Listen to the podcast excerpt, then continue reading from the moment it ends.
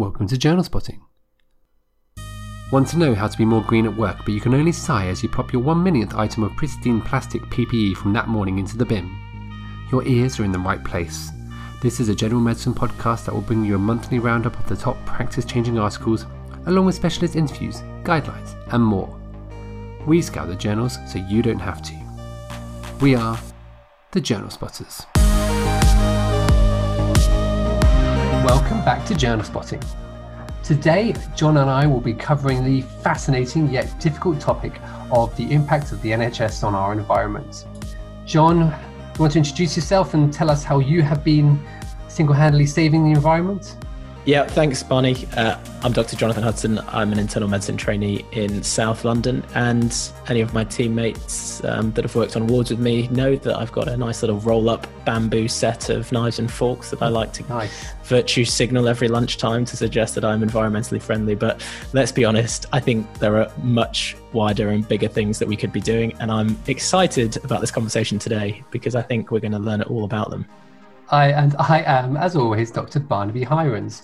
And I think my uh, environmentally friendly thing, which my wife just reminded me about, was the fact that we use reusable nappies. Um, yes, they are a bit disgusting, but uh, it does save on a huge bulk of disposable nappies every day. So we, we like to be quite smug about that. Yeah, Barney, that's great. I mean, you do look quite smug. I didn't realize it was the reusable nappies that was doing it. But as always, before we kick off with the interview, do rate, review, subscribe, um, just so that you can get us delivered straight to your podcast inbox whenever we release episodes. And we'd love to hear from you Twitter, Facebook, Instagram, or you can email us at journalspotting at gmail.com. Um, without further ado, let's get on with the interview. I am very proud to introduce Miss Chantelle Rizan. Chantelle is a, currently a research fellow in Brighton, undergoing a PhD studying, in a nutshell, the carbon footprint and environmental impact of healthcare systems. Chantelle's released uh, quite a number of important articles over the last year relating to this, and in particular, how COVID has impacted on the situation. Um, and we're going to discuss quite a few of these in a moment. Chantelle, fantastic getting you on the show, and thank you so much for joining us on Journal Spotting. Thank you for the kind invitation. It's a pleasure to be here.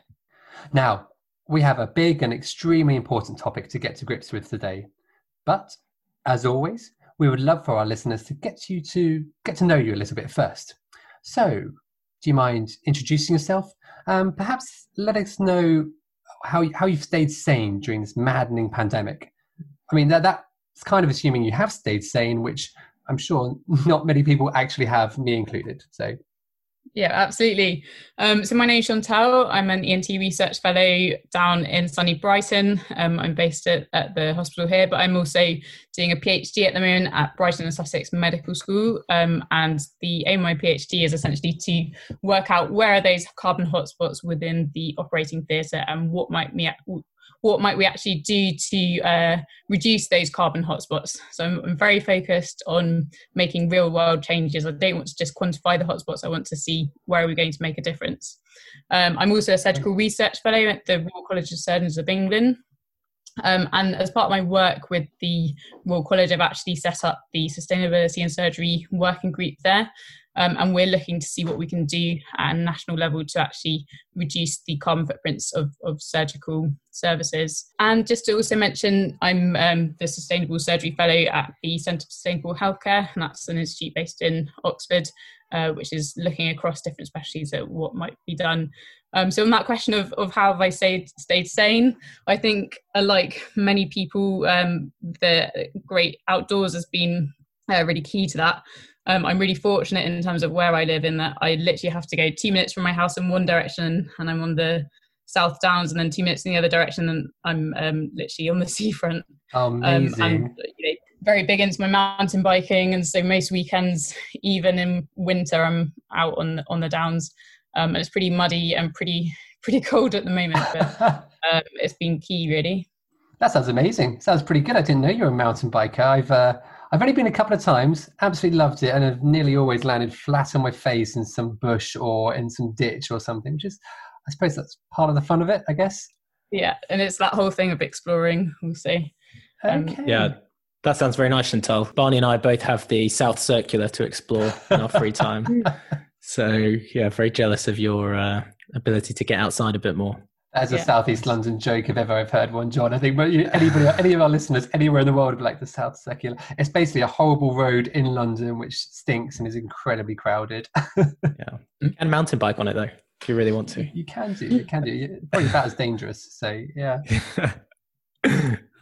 nice. Well, uh, Chantelle, one of the things it sounds like you've done to stay sane as well is to throw yourself into your work. I mean, it sounds like you're doing a lot of work on assessing the carbon footprint of health systems. And I guess uh, before we sort of get into the nitty gritty, do you have an idea when you sort of when it was that you became interested in this topic and uh, sort of how you became interested in it?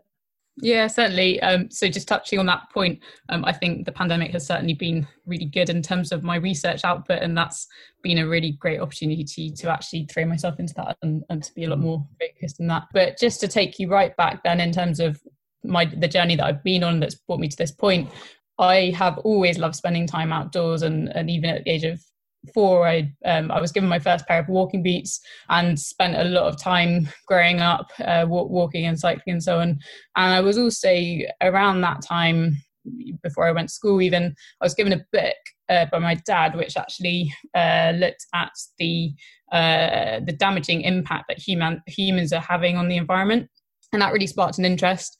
When I was 12, I, I wrote a 28 page manifesto on, on the impacts of overfishing and the impacts on global warming and deforestation and oil pollution.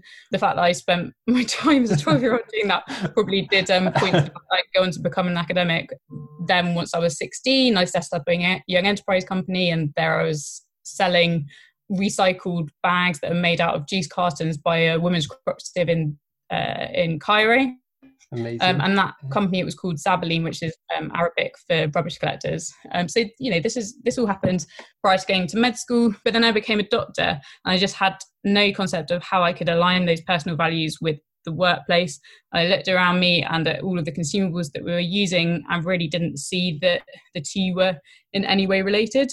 Um, then I, I did a master of research, and I I used lean management techniques to actually streamline uh, patient pathways. And i identified that actually when we're looking at efficient use of resources with a focus on at that time finances and on time and that sort of uh, efficiency lens um, i saw that actually we were also seeing environmental savings. And at that time i then looked at the research in the field and identified that actually we're really it's a field in its absolute infancy and there's this massive opportunity. And um, there's lots of low lang- low hanging fruit and actually it was an area that really um, allowed me to apply my personal interest in the environment to to my research um, and went on to then develop a phd in that field. Nice. Amazing. That's um, nice to hear your story about it because i think a lot of medical professionals have an awareness of the impact on the environment that, that that healthcare is having but maybe we're not always clear what we can do about it or what the pathways are to solving the problem. So I think hopefully we can get into that today. And you, your career has clearly taken a turn to try and address those issues. So that's yeah, looking forward to talking about that.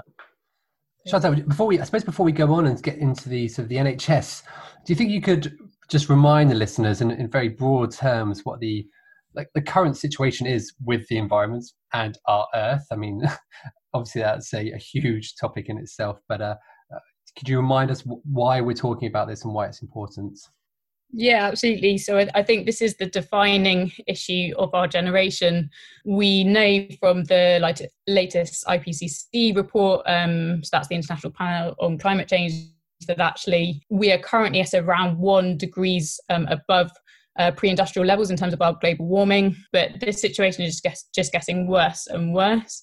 Um, so nine out of the ten hottest years on record record have been during this last decade.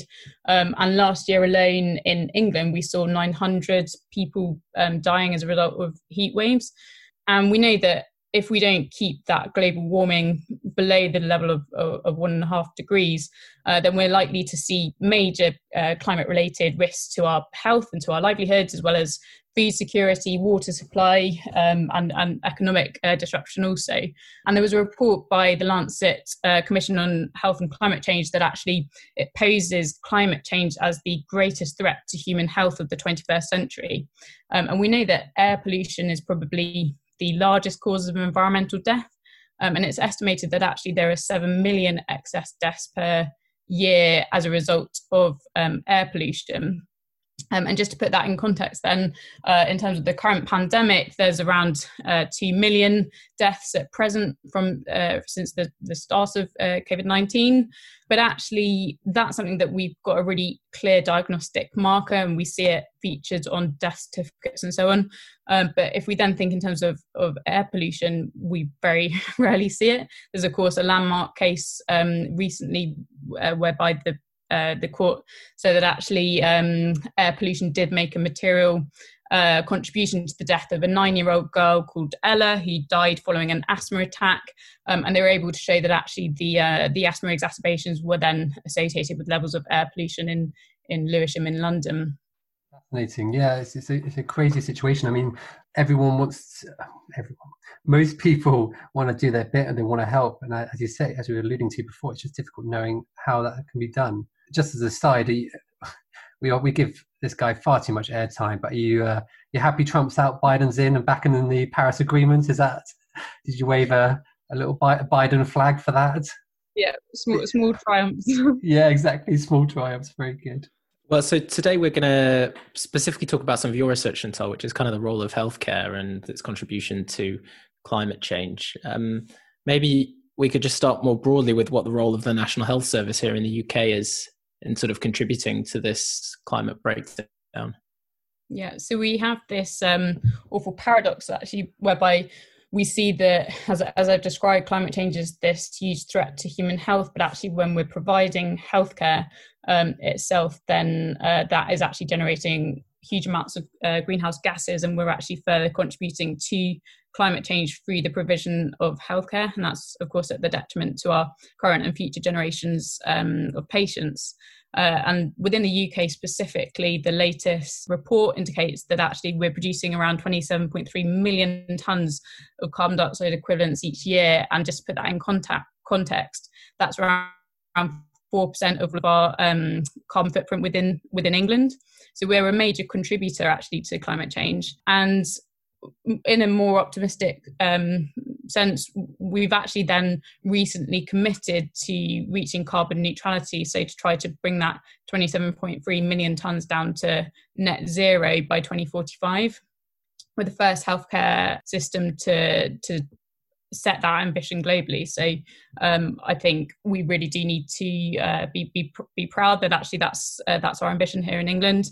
Um, so that's our contribution to global to global warming and, and climate change. But actually, um, in relation to air pollution, we can importantly note also that we, in terms of the NHS, we are responsible for around three and a half percent of all road travel. So we are a major contributor also to air pollution.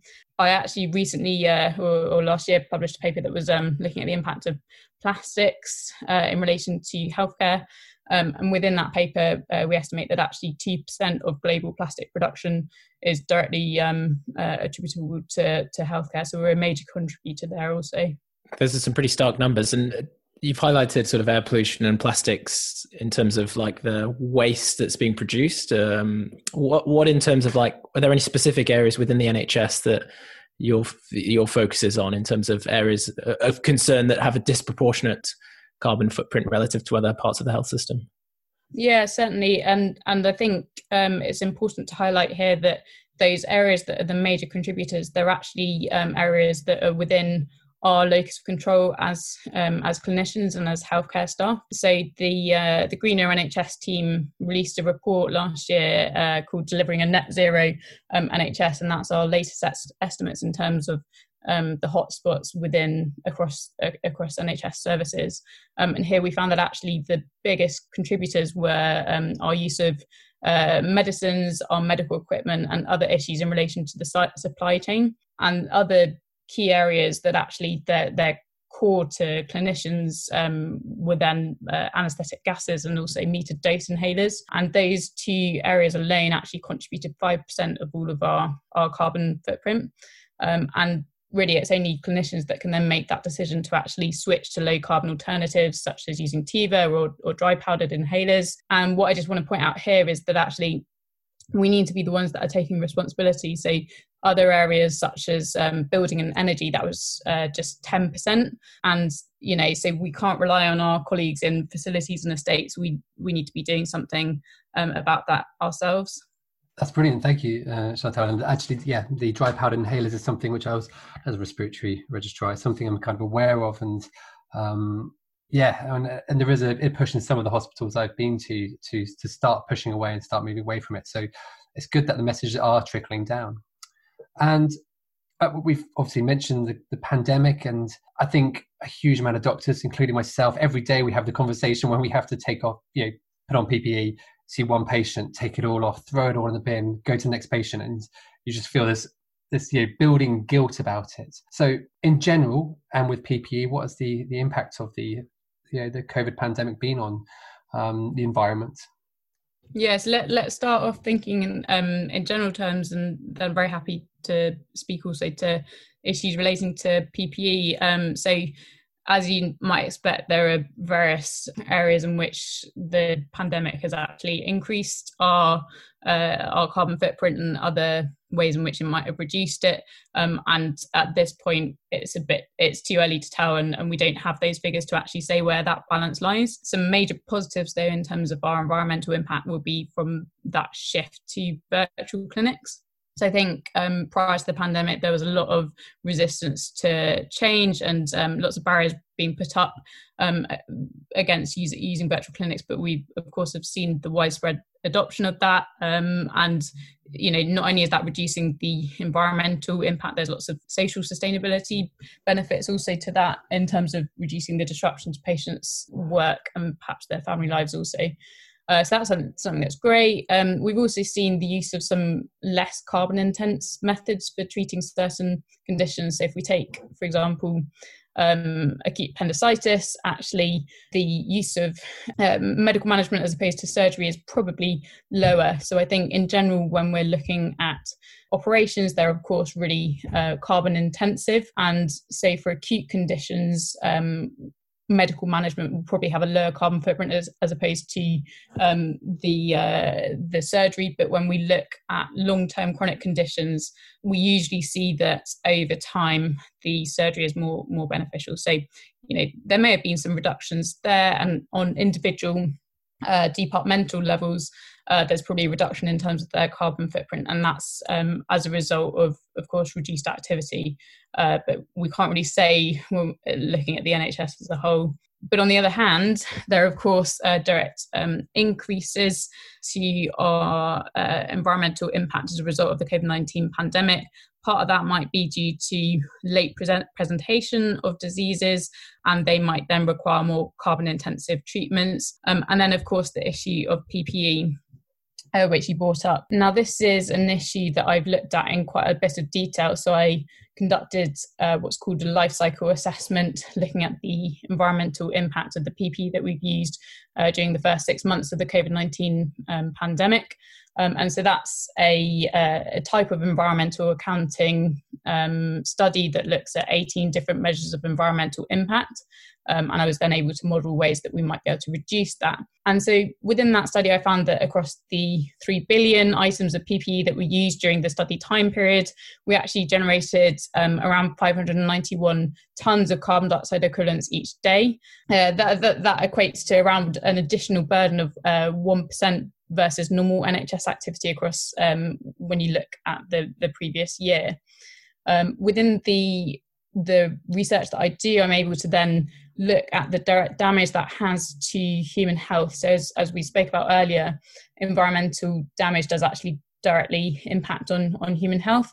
Um, and I was able to estimate that actually across that six month time period, the damage to human health was around 239 disabilities, disability associated life years. In terms of the impact then on ecosystems, there was around half of a species lost per year, and it cost around 12.7 million um, US dollars in terms of resource depletion. Wow, I like the way you have uh, you've differentiated it into sort of money, ecosystem, extinction. That's I mean that's fascinating. Just helps you try to get a grip of it, doesn't it? Yeah. yeah, I think it's really helpful when we're talking with clinicians actually to directly relate those environmental impacts back into the disability associated life years.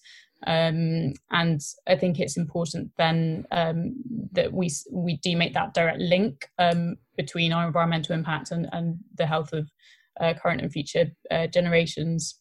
Um, I wasn't simply trying to quantify the the, the damage within that paper. Um, as I mentioned earlier, within my research, I'm always very much um, uh, focused in terms of identifying those hotspots, but then looking at ways that we can actually reduce it.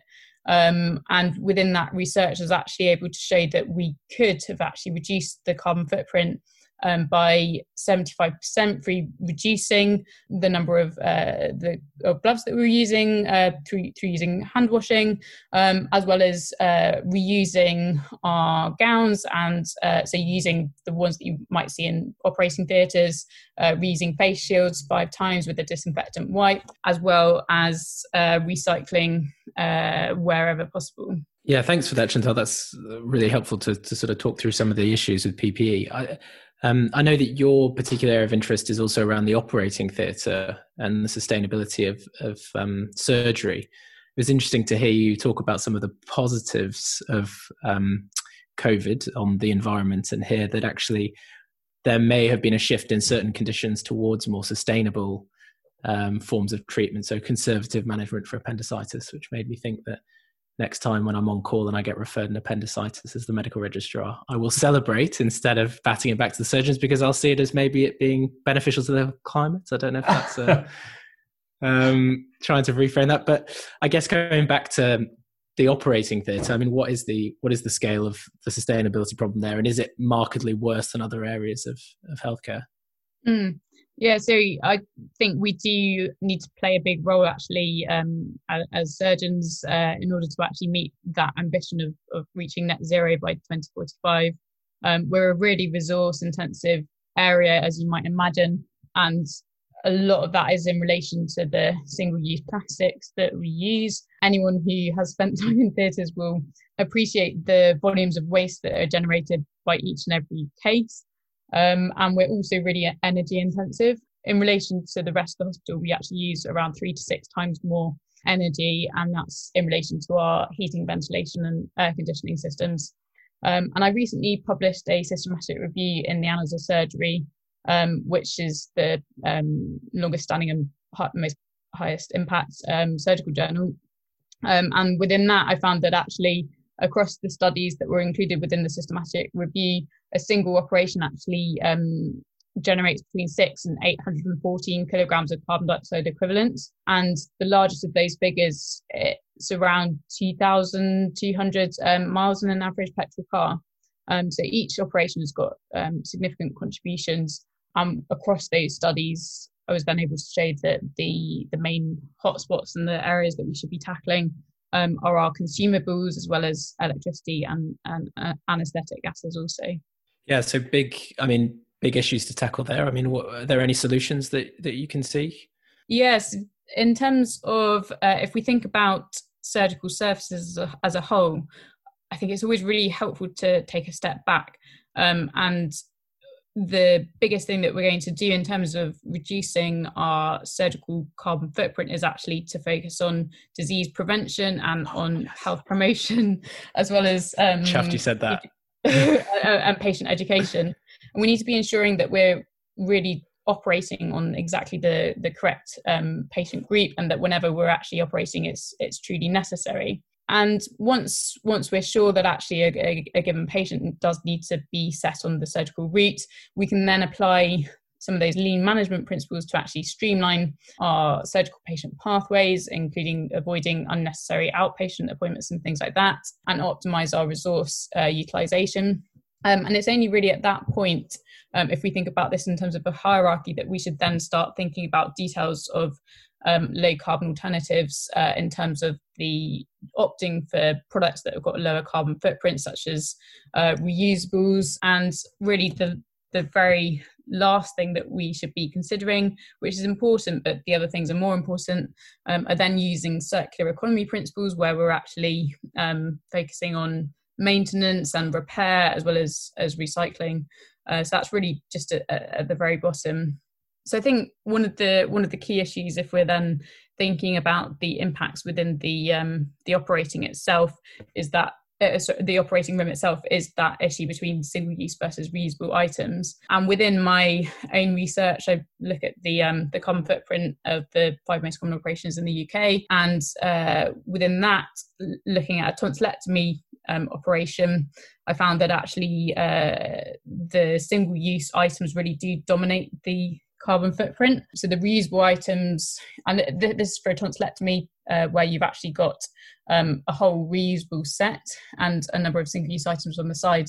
But the reusables only actually contributed a really tiny proportion, so just 16% of the carbon footprint, and the majority were due to the single-use items. And I was able to do some hotspot analysis, and within that, I found that actually almost a third of the carbon footprint was uh, attributable to just four uh, for items that were used. Um, and these were mainly very large um, and bulky single use plastic items.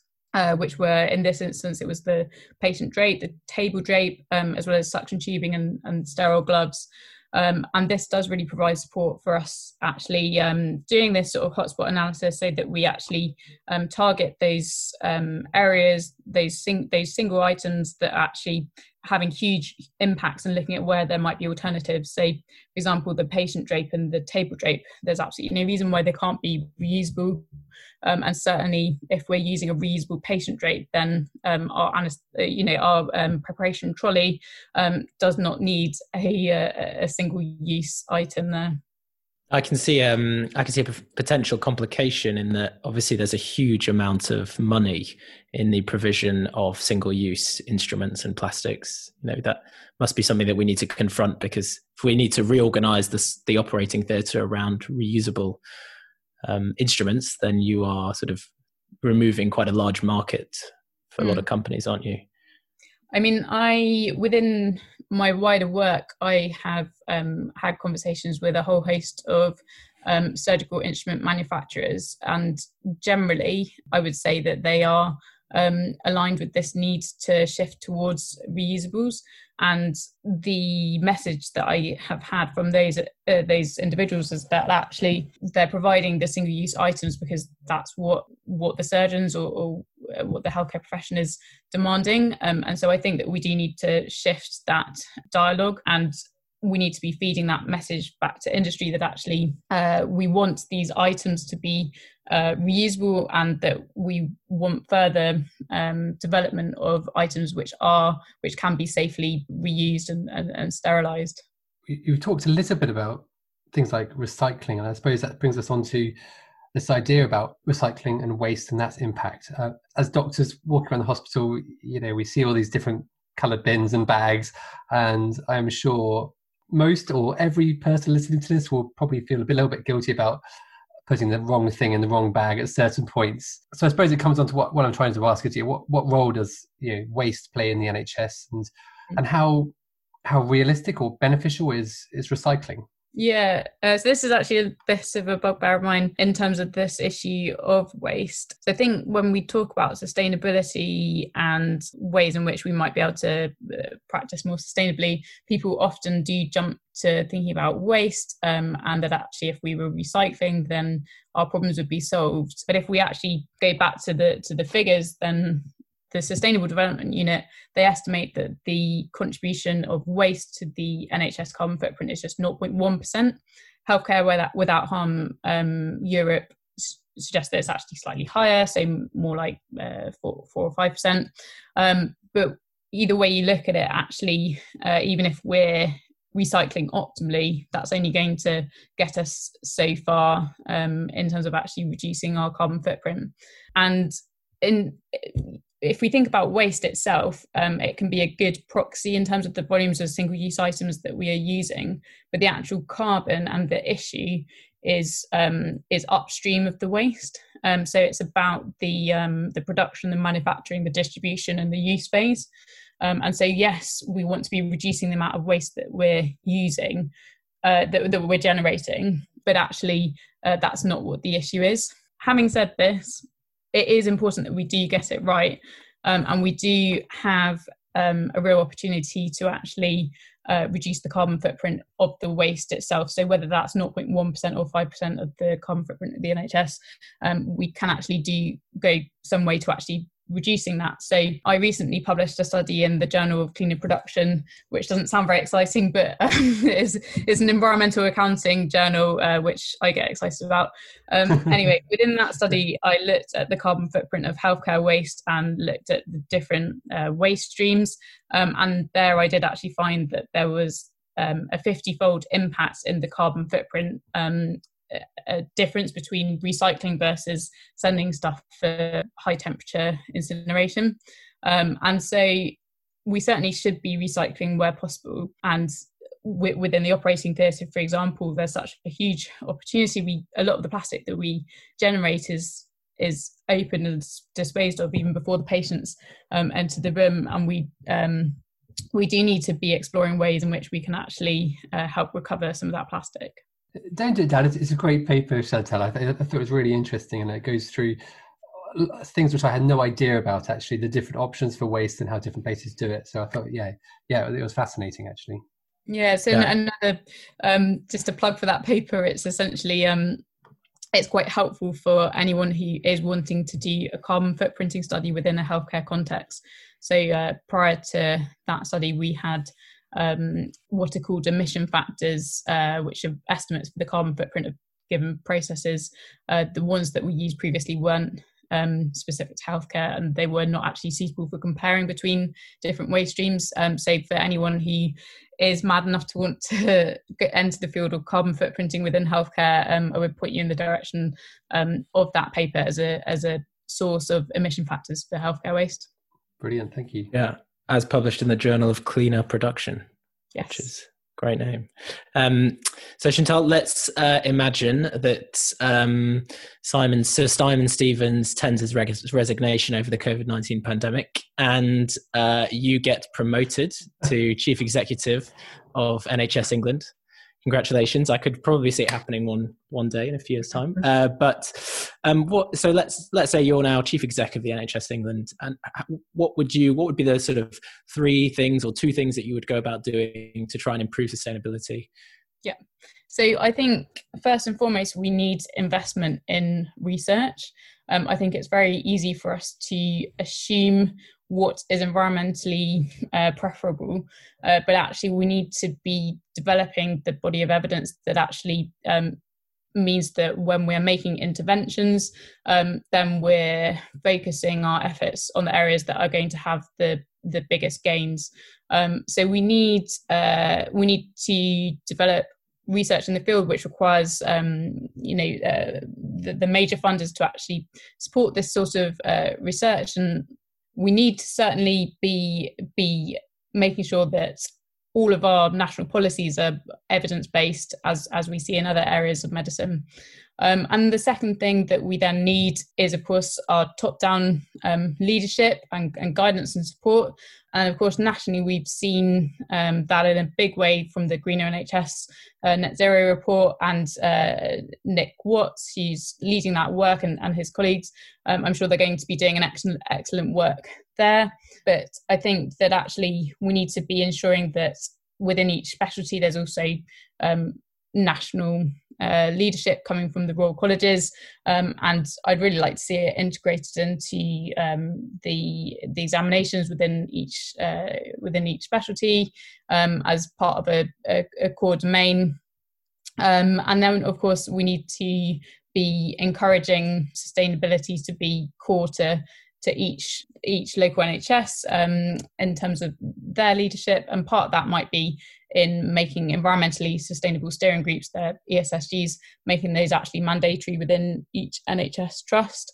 And we need those each trust to be developing a, a sustainable development management plan. So I think at a national level, those are kind of the, the key areas that I would be seeking to encourage if I if I was the one in charge. Brilliant. So that's the the top down thing, and I think there's a huge amount of work which needs to be done there. Um, what about from the, the, the bottom up? So you you got your your average doctor listening to this podcast, getting excited, getting interesting, realizing there's a problem. Um, they're keen to help, keen to make a change, or maybe they're just looking for some idea for a new quality improvement project or something like that. So, uh, what can the individual doctor do? Yeah, so that, that's really interesting actually that you pick up on that point of quality improvement projects. Um, but I think that what we really need to do is to think about sustainability whenever we're making any change um, within a healthcare setting. So whether that's um, for the purposes of a quality improvement project or audit or research or um, just in terms of our uh, our day to day practice, we need to be thinking about um, promoting sustainable value and by that, I mean um, that we need to be balancing the patient and population outcomes against the triple bottom lines. That's um, financial, social, and environmental sustainability. But I think that each individual needs to feel empowered to actually make those small changes um, without feeling the need to take on the burden of, of the whole scale of the problem. Um, and we really need to um, be applying green lenses when we look at um, our clinical environments. Um, and I think that actually through raising awareness of these um, issues, then people can't help but go about their day to day work and see opportunities to actually um, make those small iterative changes. And we need the engagement of each and every healthcare professional to actually uh, ever get to our, our goal of, of meeting uh, net zero take, taken by this idea. I think it is about getting the ball rolling in terms of those conversations with with colleagues um, and identifying the people locally that have got similar viewpoints.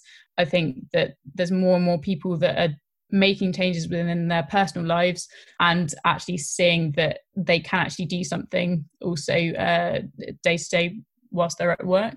Um, so it's about trying to see if there's any forum or society locally that that you're able to join um, and of course, we also need those people to actually, uh, you know, we need we need everyone collectively to come on board with these ideas, but we also need individuals who are going to lead uh, change locally.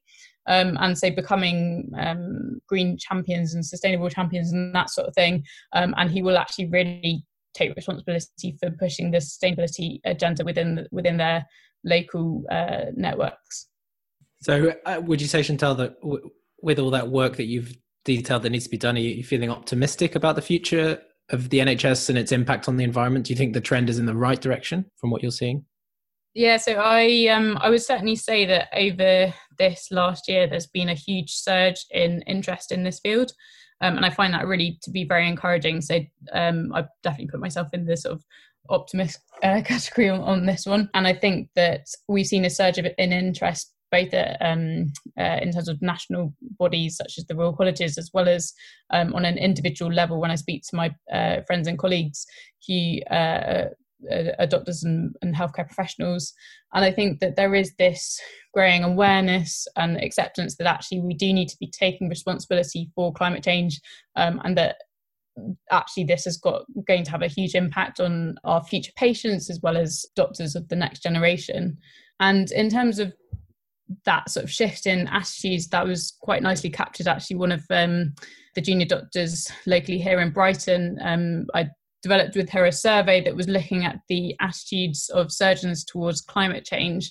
Um, and within that we actually saw that 86% had actually already made changes within their personal lives and a smaller proportion had made changes within within their working lives, but the majority actually thought that we should be taking responsibility for the environmental impacts of surgical services. Uh, so I think I'm really optimistic that actually there is the willingness um, of clinicians to actually make changes in terms of their clinical, clinical practice in order to reduce their environmental impact. Um, and I think we just need to harness that that um, enthusiasm and energy uh, that people have uh, and, and translate that into all collectively make, making real world reductions to the environmental impact of healthcare. Yeah, thank you, Chantelle. I think you're absolutely right. You assume anyway that if people are making those changes in their everyday life, that actually then there'll be a natural step. So, and then more and more people are making those changes, and hopefully that means that more and more they'll be looking, as you say, with these green lenses, looking at the world around them where they're working and thinking about these things. And uh, often it's just about pointing in the right direction. Hopefully, like this podcast will do, to give them the, the knowledge and the power and the ideas to take it forward. Uh, just a, as a little side note, uh, Chantelle, you recently guest edited a, um, a planetary health edition of the Bulletin, um, and we'll link to this in the show notes for our audience. Do, do, you want to tell us a little bit about that and what the conclusions from that were? Yeah, certainly.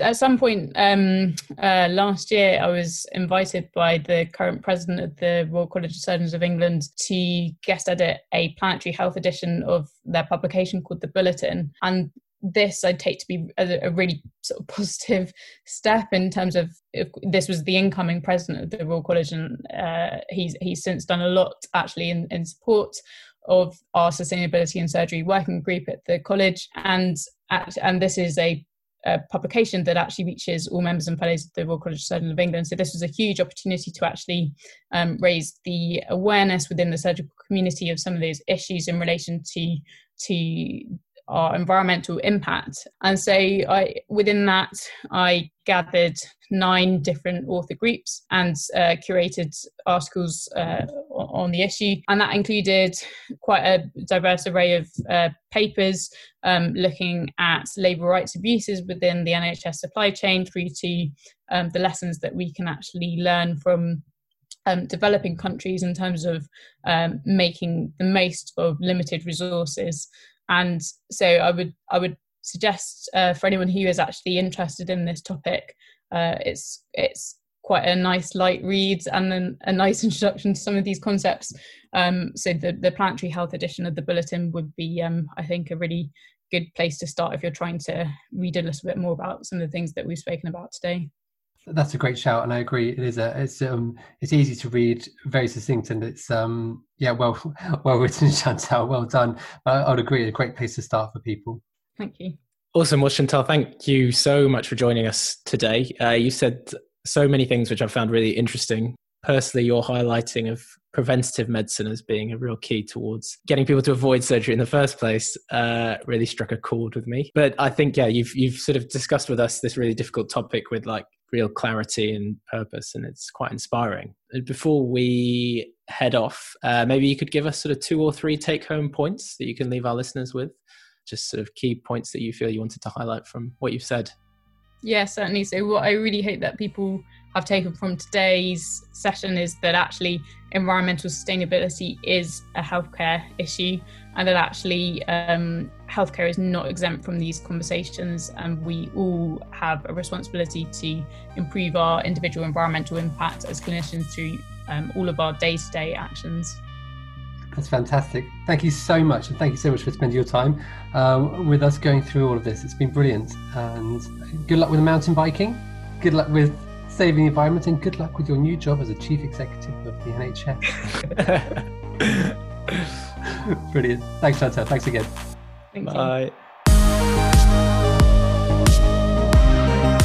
You have been listening to Journal Spotting with your host, Dr. Barnaby Hyland and Dr. Jonathan Hudson. Information on today's show can be found on our website, journalspotting.com, on Twitter at journalspotting, Facebook, or Instagram. Special thanks goes to our logo lady Natalia, graphics man Costa, and promotion stars Isabel and Abby. If you've liked today's podcast, subscribe and leave a review. If you have any feedback or questions, get in touch via our webpage, our email, journalspotting at gmail.com, or tweet us. Disclaimer time this podcast is for educational use only. The views expressed are opinions based on our experience, the experience of our guests, and the evidence we read. We are not affiliated with any particular institution. By listening to this podcast, you agree not to use the information we share to make decisions on how you treat your patients or even yourselves.